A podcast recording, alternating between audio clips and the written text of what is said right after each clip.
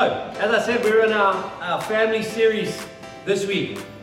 Uh, we're in week two. It's a six-part series, and um, so we're going to be going on that. And, and this week, we, we're going to be looking at, at marriages and singles. So, passionate marriages and passionate singleness for Jesus. And, and what does that look like, and why do we need it? But what we did is we gave you, um, last week we gave out this piece of paper and put it on the group electronically of a genogram. So it might sound a bit weird, but a genogram is just, it's that thing that's up there. It's a, it's like a pictorial representation of your family tree going backwards. And then what you do is, on page two of that thing, there were some questions that you can ask of your family. And then page three, there was some, there's a key of filling in like different kinds of relationships. Have there been uh, divorces or strained relationships or enmeshed relationships? Or um, it's kind of looking at, and what you're looking at is you're looking for patterns through your, your family history. So uh, you can even put in things, uh, there's things of like alcohol abuse or miscarriages and all sorts of stuff. So it gets quite in depth and it is quite personal and it's quite a, It's quite a crack your chest open, heart-rendering type thing where you, it's, you, you've got to be a little bit vulnerable on those things. So um, we put that out. We want to encourage you to keep on working on those. So keep filling them in, keep building on them. Ask family, hey, how was Auntie so-and-so? And you know, you might you might run into some family things that you never knew about. Um, but the point is, and, and the reason that we're doing this is because we understand that when we come into a family relationship, whether that be a new family that you're forming as a husband and wife, or whether it be as in a larger sort of spiritual family in the church, we, we all come with baggage. We all come with, with stuff from our family of origin. So the, the people that we've come from um, have, a, have probably the, the greatest formational influence in our lives, our family of origin, except in a few rare and Um, exceptional circumstances, but but otherwise our families of origin have a massive massive impact on us. And so it's helpful for us to have a look at that and to see what are some of the generational patterns that have been going on. Maybe they maybe they're patterns of sin, maybe they're patterns of blessing, maybe they, like I come from a long line of entrepreneurs, like it's amazing starting a business is easy and running it. It's not for me, but just, you know, that maybe that's your family story. Um, so I want to encourage you to keep using it, use the tool over the next few weeks to explore your families of origin. And, and just the the tool, the, the idea with that is also, is not to blame shift. So we're not trying to go, oh, well, I'm like this because of the, the weird uncle that we had in our family who started this thing off and he let the devil in the door and it's his fault. We're not, we're not trying to blame shift. We're not trying to, um, we don't want to air any dirty laundry. You don't have to hand those things in. There's no like, check and see what you're doing with your family life. There's none of that. So it's completely up to you what you do with it, but it's just helpful in recognizing patterns and, and understanding that, you know, the beauty is, is that God wants to set you free from those unhelpful patterns and, and, and sinful patterns in our family life. And, and as we walk out our, our journey with Jesus, as we apprentice to him or as we're disciples of him and following him day in and day out, that our spiritual formation, and that's just what that means is be, uh, changing our spiritual nature to become more and more like Jesus so that it looks like that in our lives. Um, and, and what we understand is that that thing must then translate into what it looks like in our lives. So we use this as a tool to recognize, to bring change, to be set free so that we can be more like Jesus and so that we live more like Jesus. So this morning, the question really is, is your discipleship to Jesus, your apprenticeship, your spiritual formation, whatever you want to call it, is that having an influence on your marriage and your singleness and your sexuality? So, as I said, spiritual formation is the, is part of, is the ongoing process of our apprenticeship to Jesus, and it's not a static event. It's not a once-off thing. Yes, there's a there, you know for some there's a moment where salvation happens and we come to that decision, but then it's a it's a lifelong process. As Paul says, we are saved, we're being saved, and we will be saved. And so it, there, there isn't like a, oh, we've made it, I've done, I've arrived, I've got my ticket to heaven, I can sit back and do nothing. If that's the gospel you were sold, I apologize, it's not the full gospel. It's the start, but it must look like something. The gospel and, and our, our commitment to Jesus and our apprenticeship to Jesus must look like something. And often the first place that it has to start is at home. And it's the hardest place to start because it's, we'll see now, it's difficult. So, Paul, uh, Pete Scazzero puts it like this, when, when we look at, uh, you know, how important a marriage or, or your singleness is and how you are in that, um, Pete Scazzero says it like this in one of his leadership things. He says, the, the quality of a leader's marriage or singleness is determinative of the quality of their leadership. It's incredible. The quality of your marriage will determine how well you can lead. The quality of, of you living out your singleness and following Jesus will determine how well you can lead others. It's an amazing thing. Because when it's going bad at home, man, it doesn't doesn't really matter what that that carries through into the workplace. You arrive there grumpy because you've been fighting all morning. Man, that thing carries through into the workplace.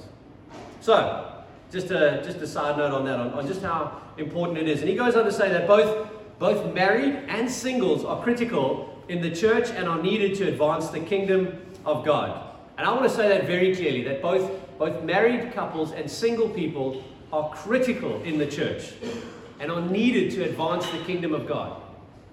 You know, I think there's a stigma sometimes, particularly in our world today, of, of unmarried people and singles, and I'll get to that just now, but there's this stigma that you're lesser than, and you're not. However you're single, whether that's by choice, by vocation, by divorce, by death, whatever it is, you are just as important as married people and just as critical to the church and to the kingdom for the advancement of Jesus' kingdom.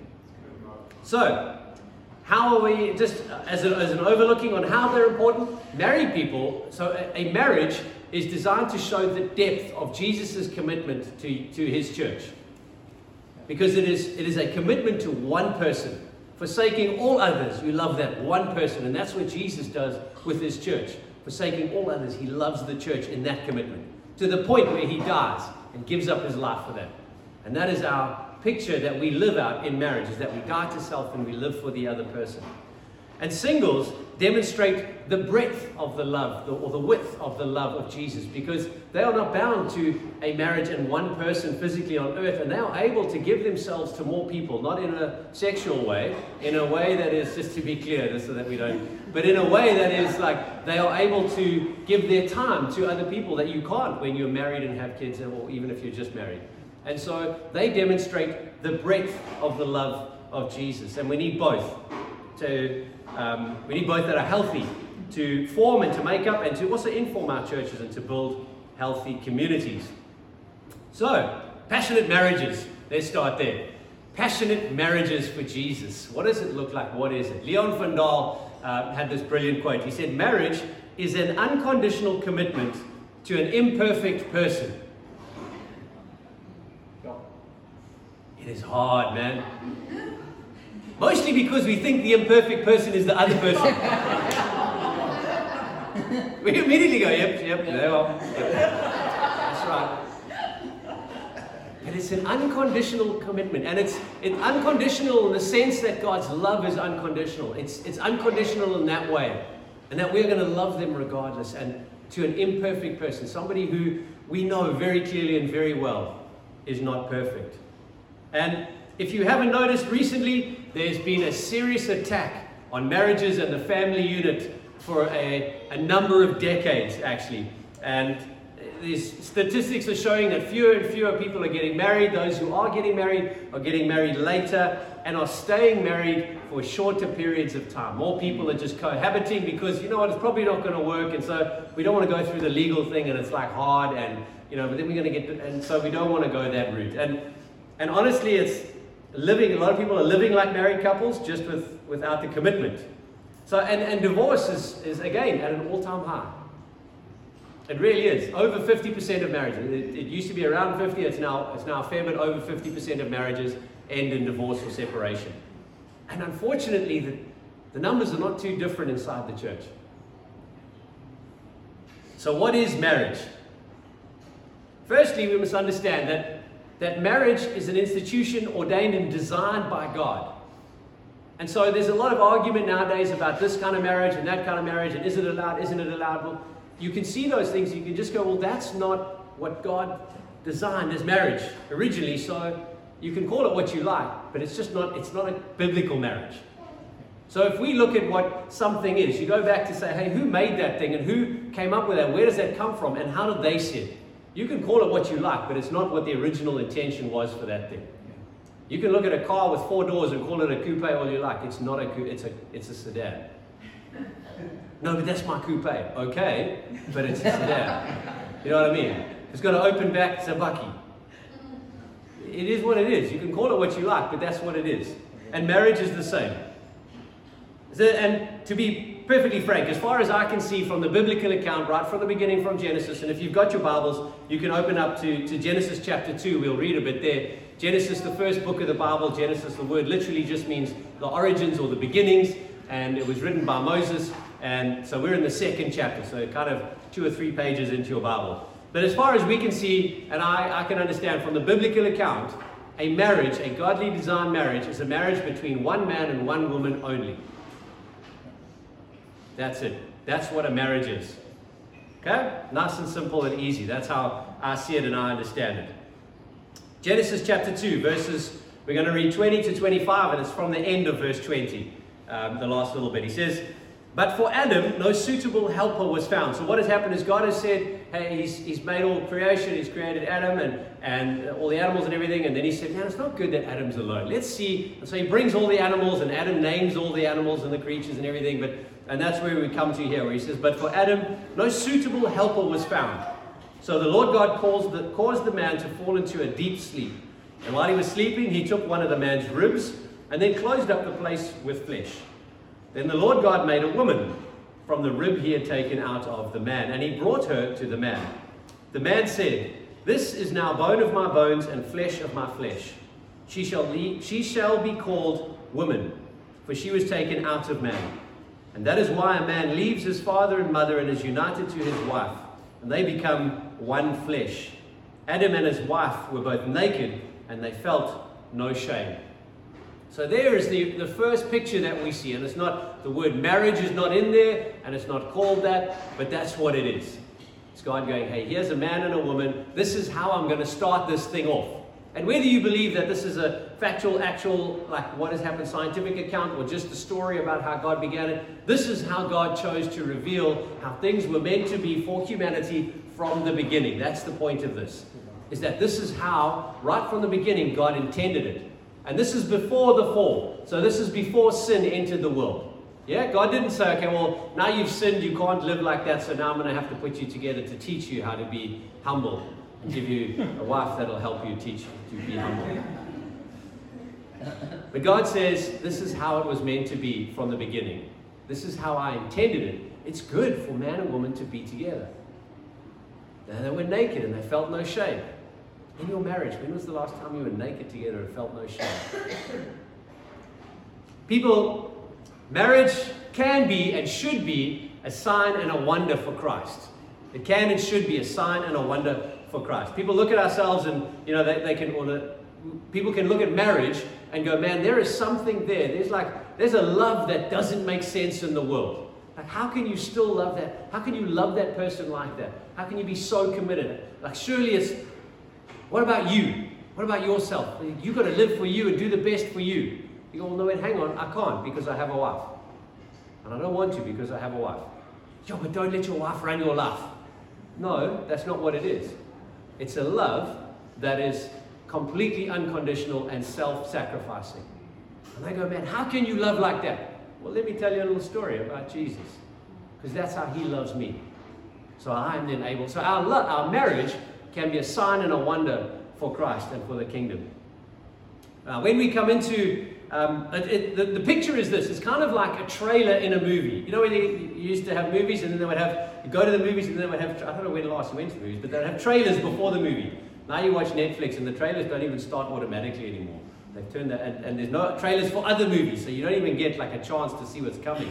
You've got to spend seven and a half hours scrolling through Netflix trying to decide what to watch. And then you haven't watched anything.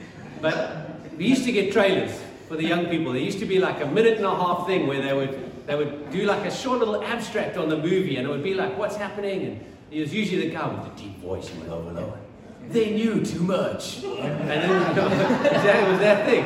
And then they would, and you would kind of, like some trailers were a bit much, and they would give away the whole movie, and you're like, yes, I don't have to watch that, I've seen it. But some trailers, you were like, yo, I've got to go see that movie. And that's what our marriage must be like. Our marriage is like a trailer for the love of Jesus for other people. Is that it's the short little demonstration where people go, man, man, what is that? Like, I, I need to know more. Okay, well, on top of this minute and a half, here's a two and a half hour movie about the love of Christ that we can tell people about.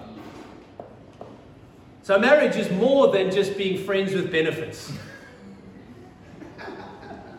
Some folks think it is. They're like, hey, this is just my best friend. Like, we should just take this to the next level. And like, we're married. We're like common law husband and wife. But it's not. And part of the problem with that is that we can get out too easy. But when we come to marriage, and, and marriage is a fully committed relationship where we come and we completely give ourselves to another. Completely, everything. We give everything of ourselves to the other person and the same from them. But when we come into that marriage relationship, we don't come alone. We come with all of this family baggage that comes from behind. And, and we don't know how to do marriage. We just know how our parents did it. And we try and figure it out daily as they've done it. If you've been married for some time, you'll know that the way when you come in, there's a lot of stuff to talk about, and you can't talk about all of it before you get married. Take going on holidays, for instance. So in your family that you come from, who planned the holidays, like your family holidays if you took them? Was it your mom or your dad? So let's say, um, I, this isn't how close that I work, but let's just say for me, in our family, let's say it was my mom that planned the holidays. And so I get married to Kirst, and in Kirst's family, it was her dad that planned the family holidays. So we come together, I'm expecting she will plan the holidays, and she's expecting I will. And so we go three, four years in, and we haven't had a family holiday, and I'm getting angry because she doesn't want to go on holiday. And she's getting cross because I'm being lazy and not booking any family holidays. And we come, and we try to do marriage, but we've got all this family of origin stuff. And, and so simple little things like that, just on how we've seen it done, and the families that we come from affect how we live out our marriages. And and and so and this can this translates into finances, sex, children, parenting, who fills up the car with petrol, all of those fun things. They need a bigger light on the dashboard. Heads up display.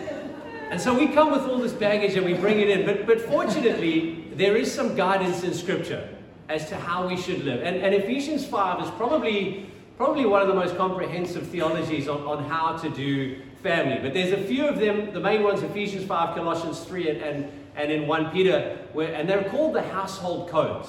So, and it was it was really the Holy Spirit inspiring Paul and Peter, inspiring Paul and Peter to write about how the family unit should look, how the household should look, a godly household, what those look like.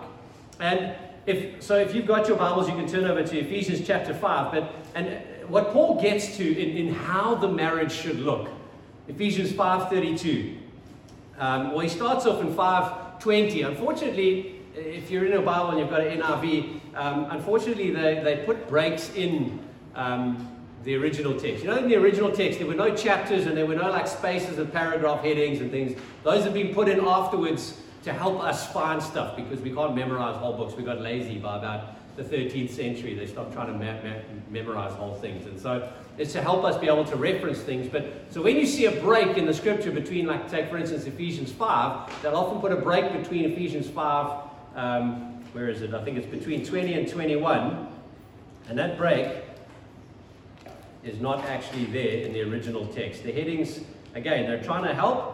It's between twenty-one and twenty-two. So verse twenty-one reads like this. Or uh, verse twenty ends off the previous section. It says, always giving thanks to God the Father for everything in the name of our Lord Jesus Christ. Verse twenty-one of Ephesians chapter five. Submit to one another out of reverence for Christ. And then most Bibles break it and they put a heading there, either household codes or wives, uh, wives and husbands, or, or whatever it is, families. And then it goes in. So we have this mental thing where we think, man, that verse is separate from what's going on. But in the original text, there wasn't that separation. And then we go on and we go, right, wives submit to your husbands. Right, that's how it must be. But we've missed that verse beforehand, which says, submit to one another out of reverence for Christ. But we, you know, it's a hard one, that one. So we'll just tell the wives to submit. But then how does that look? Like, how do we both submit? The only way we have a problem with that is, is, a, is a wrong understanding of submission. We have a worldly understanding of submission, where we think that, that one must be in control for the other to be in submission. But godly submission happens within the Trinity. And yet they were all, they were all three, Father, Son, and Holy Spirit, are completely equal. And yet Jesus does what the Father tells him to do, and Jesus sends the Spirit to us. He is called the Spirit of, and so there is a submission in that, but yet that is, they are three in one, and it's God. And so How does that look for us in a marriage? It's the same thing.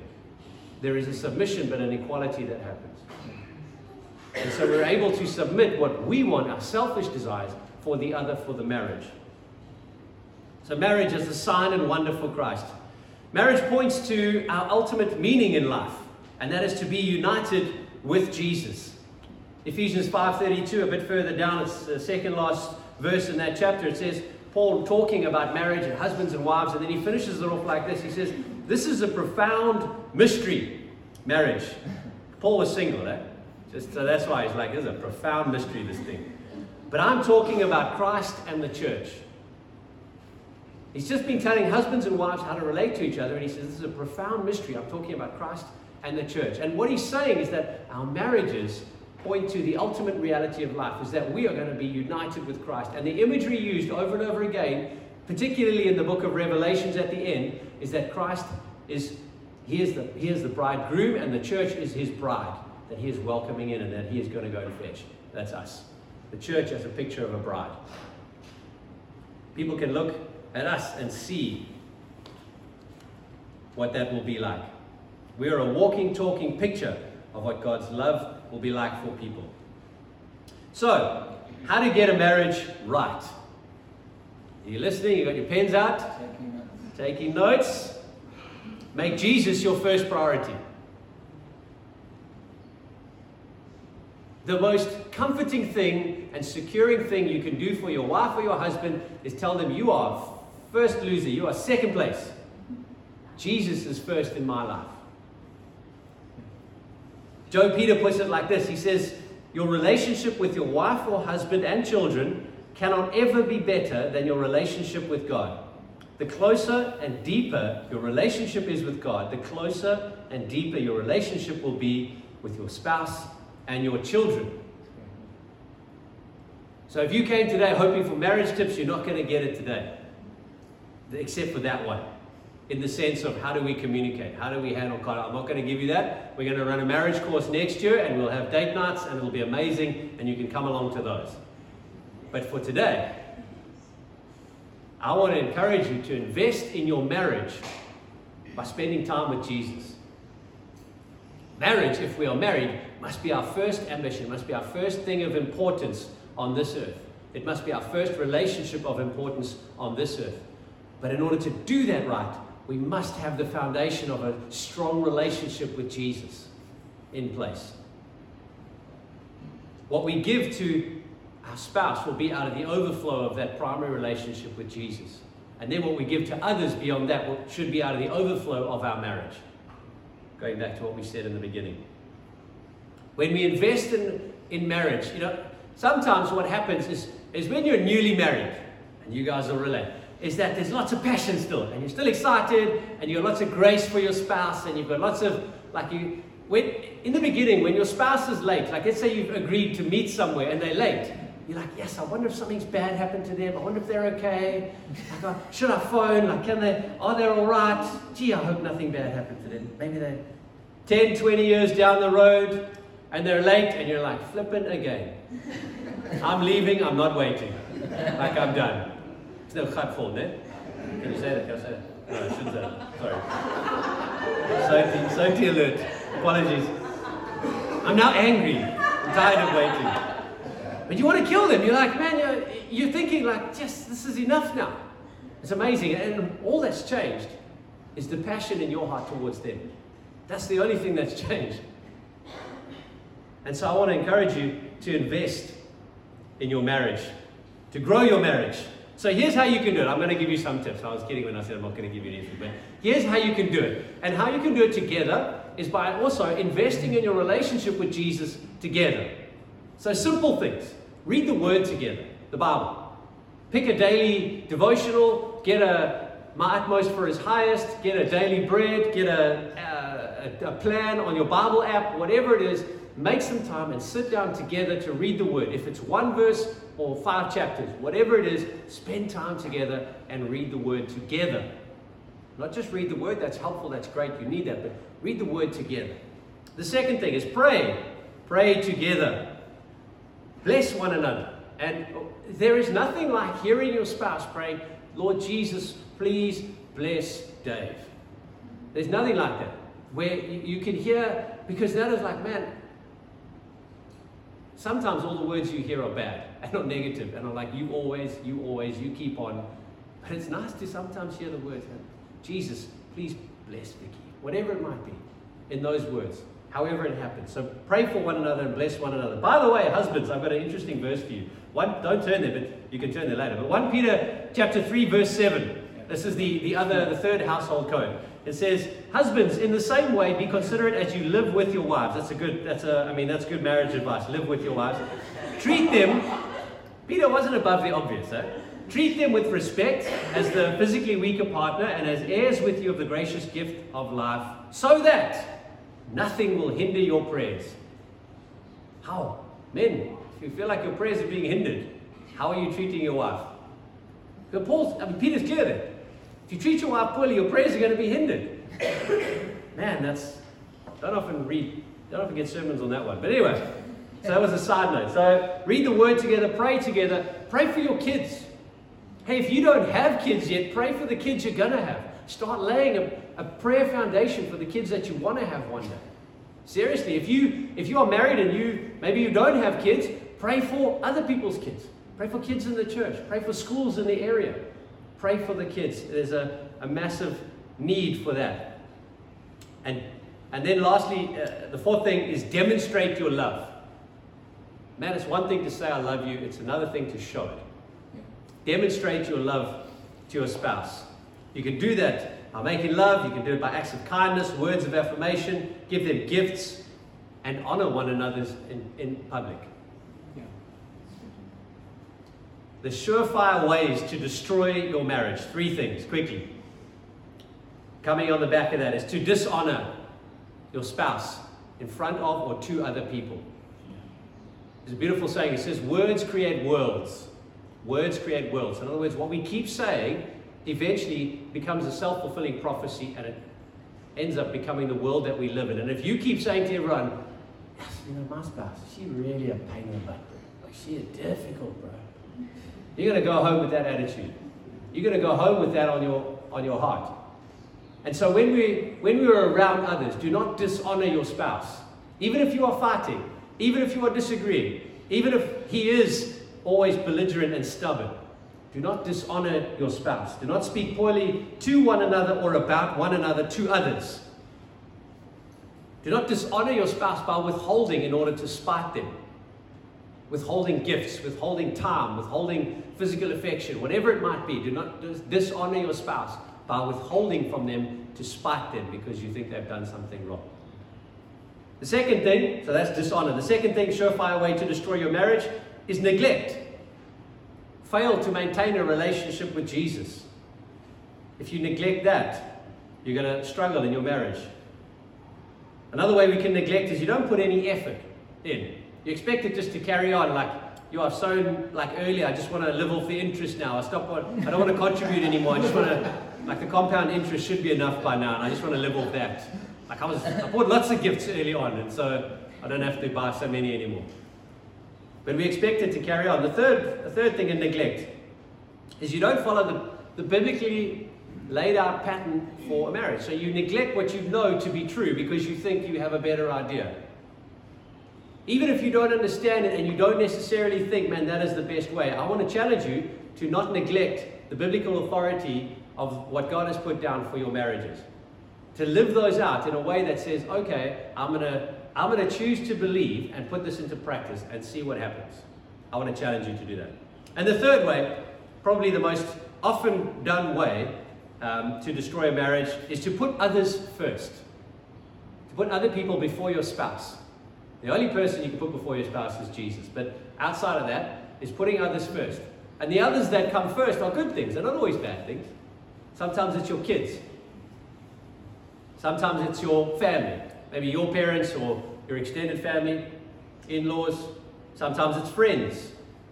Perhaps the other things you're putting first are, for me, a danger is to put church and ministry in front of our spouse. And if that's what you are, you know, if you serve in the church, we can often sometimes put those things, the church, and, and it seems like a real good thing. Like we must, you know, we're serving Jesus. But your first church is your wife and kids. If you're a small group leader or whatever it is, deacon or elder, whatever it is, your first, and every single one of us, never put church and ministry before your spouse. Perhaps you're putting your career or your money before your spouse. Or perhaps, like Peter Pan, you're putting your play and your hobbies before your spouse. You've never grown up and you're still with the wild boys and you want to just have fun all the time. And you've got to sometimes prioritize your spouse. So, marriage course coming up next year. We'll go into some of the nitty-gritties of, of how to how to do marriage properly. But that's enough for today. So our marriage should be and can be a picture and a prophetic picture to the world of the love of Jesus because of the depth of the commitment we have of that unconditional love to an imperfect person. Passionate singleness. So as we said, singles should not be seen as lesser than. Singles get to show the breadth of the love of Jesus. And you know, interestingly, in the early church, it was the singles who were at the front and serving. And the married couples were at the back because they were busy being married and having kids and stuff. And the singles were able to devote themselves to a lot of time. It was only even as late as the Reformation in the fifteen hundreds that it then became all about the family and the marriage. And the married could then serve, serve on church leadership, interestingly. So there's been a, a shift in that recently. So don't think that singles are seen as lesser than. But the key point for this is that even in your singleness is to be intentional about your singleness to Jesus. Be intentional about a singleness and, and being single at the moment that is passionate for Jesus. Now, in the Bible, we see kind of two kinds of singles. We see vocational and dedicated celibates. So celibate is someone who's not having sex. So they, so celibacy is to not have sex. Does that make sense? So if we've got a, a vocational celibate or a dedicated celibate, single celibates, whatever it is. So a vocational celibate is somebody who has feels that that is a calling from Jesus to remain single for the rest of their lives. So we most often see this, it was early on in the monastic orders with the monks in the desert, and nowadays you most often see it in some of the traditional churches like the Roman Catholic Church, where the priests are unmarried and they are singles, and they are singles for life. Okay, so there's some people who, for them, that is their calling. In the Bible, Paul was like that, Jesus was like that. So there are many, and there, there are others in there as well. But there's, honestly, there's very, very few people who, who, who feel and who have that particular calling to remain single for their whole lives for Jesus. Um, and it is it is a divine grace. It is a, it is a grace gift from God, a special gift of service to the world to remain like that. And then there are dedicated celibates or, or people who are singles that are choosing to honor God with their body. So they are saying, hey man, maybe, and, and maybe those singles, they, they would like to get married, but you're not married yet, or or maybe you you were married and you're divorced and you're, you're open to getting married or getting into a relationship again, however it is. Um, but there are, there are people who are saying, man, I want to honor Jesus with both, I want to honor both Jesus and my future potential spouse with my body. And so I'm not going to sleep around. I'm not going to, I'm going to be a dedicated celibate until such time as I'm married. So, and that, that for me is, is just as equally for both of those things, but it's, there are, it's incredibly difficult to be those things. Yeah. It is, there is a tremendous challenge in our society nowadays to remain as either one of those, either for young people or if you're second marriage, third, whatever it is, there's incredible pressure to not remain celibate. You know, when you buy a car, you should test drive it before you buy it. Honestly, man, you've, you've just got to, how will you know if you're compatible if you don't try beforehand? You say, well, I'll know because there's a ring on my finger. That's how I'll know we're compatible, because there's the commitment. And so the world puts this incredible pressure on us to, to behave different to what Scripture says and what Scripture teaches and what God says. Man, this is the way that is good for you. Trust me. So we got to choose to live like that in our singleness. So if you fit into one of these two categories, then a healthy singleness should be your first ambition. Again, your singleness flows out of your relationship with Jesus. So how you are with Jesus will overflow into the rest of your life. It'll overflow into your relationships with others. But a healthy singleness is probably more difficult to maintain than a healthy relationship, because you don't have the other person to lean on. You don't have the other person who's going to be like, hey, I see you struggling. What's happening?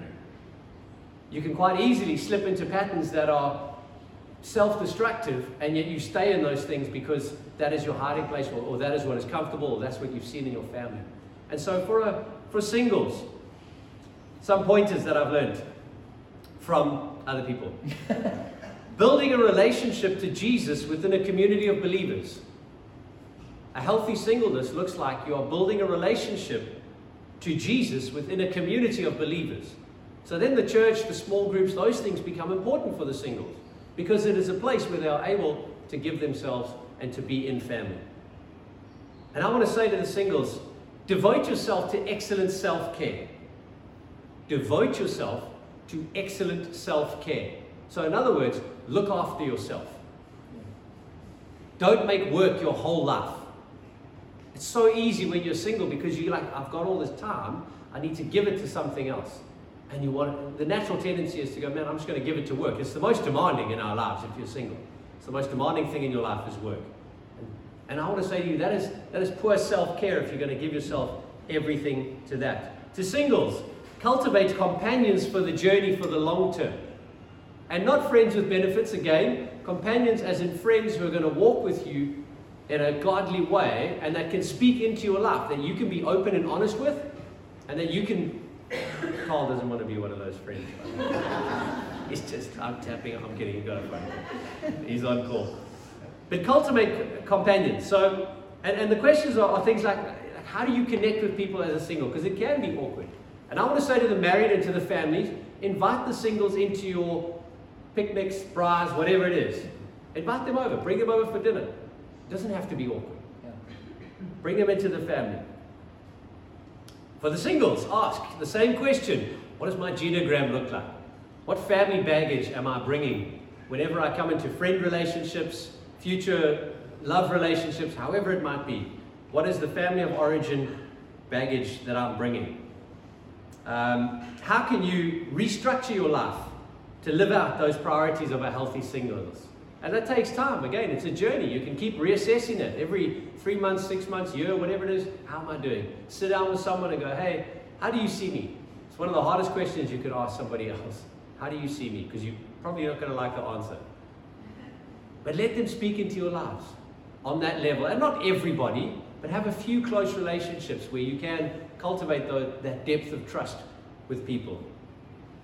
Lastly, practice delight. Practice delight as a singleness, as a single. Find something, find things that you enjoy, whether that be art or music or hiking or surfing or whatever it is. Find the delight of God in the world around you. Go watch ballets at the playhouse, whatever it might be. Find the delight of God in those things that you enjoy, in clubs and sports, whatever it is. Singles, you have a, an incredibly important part in the church, and I, I know I've said this three or four times, but I really cannot stress it enough, because in our world, singles are often seen as lesser than, and you're not. You're just as important in the church and key to demonstrating the love of Christ that'll bring transformation in others as a married couple is. Your singleness can be a sign and a wonder for Jesus. Be clear about the single that you are. Are you dedicated or vocational? In other words, are you called to that for the rest of your life, or are you just in a season where you're not in a relationship? And be intentional about how you live that out. This, uh, yeah, I, I've repeated myself a lot here. Make sure you're building a life that nourishes your soul for the long term, and you can model a healthy singleness for Jesus to others. Man, we desperately need that. Yeah. What does a healthy singleness for Jesus look like? Paul writes in First Corinthians chapter seven, verse eight, after a, a long spiel about husbands and wives and married and unmarried, he writes, now to the unmarried and the widows, I say, and Kirst actually read it this morning in the prayer meeting, now to the unmarried and the widows, who are also unmarried, I say, it is good for them to stay unmarried as I do. So Paul there saying, it's good for singles and unmarried people to remain unmarried. It's not a bad thing. You don't have to keep looking for that spouse or that partner. Singleness is not a curse or a lesser than way of living. It is just a way that is different from marriage. And we've put such massive emphasis on, must get married, how are you getting married? If that's not you, that's not you. God might have called you to something different. And you can live freely in that place. So, in conclusion, we live out our most meaningful relationships in the, in the sight and the view of others, and they can and should be a prophetic picture to the world of the love of God. Unfortunately, we bring with us a lot of that emotional baggage. We bring with us a lot of stuff into that relationship from the past, of the way we think that it should be done, the way that our family used to do it. Well, this is how my mom did it. This is how my dad did it. But fortunately, we have the power of the Holy Spirit with us and in us to bring about change. Through the salvation that Jesus paid for on the cross, we get the grace, the, the grace, that's grace and mercy mixed. So I'm just talking too long, so I'm just going to shorten things up there. It's, it's Greek for grace and mercy. Um, we have the grace and the mercy of God that sets us free from the penalty of sin, and we get that. We love that forgiveness, and we love that we have been set free. But you know that that grace and that mercy that Jesus paid for on the cross also sets us free from the power of sin over our lives. From the power of generational sin, we get to break those because of the Holy Spirit, because of what God has done. We're able to say, I'm not going to live like that anymore. I'm going to choose from my generation on, it's going to be different. We're not going to have alcoholism or abuse or enmeshed relationships or whatever it might be. You, you have the power by the Holy Spirit to say no to sin and to break those patterns. They don't have to be repeatedly, uh, repeated endlessly through our families. John Mark Comer puts it like this. He says, your past has shaped your present, but it does not have to determine your future.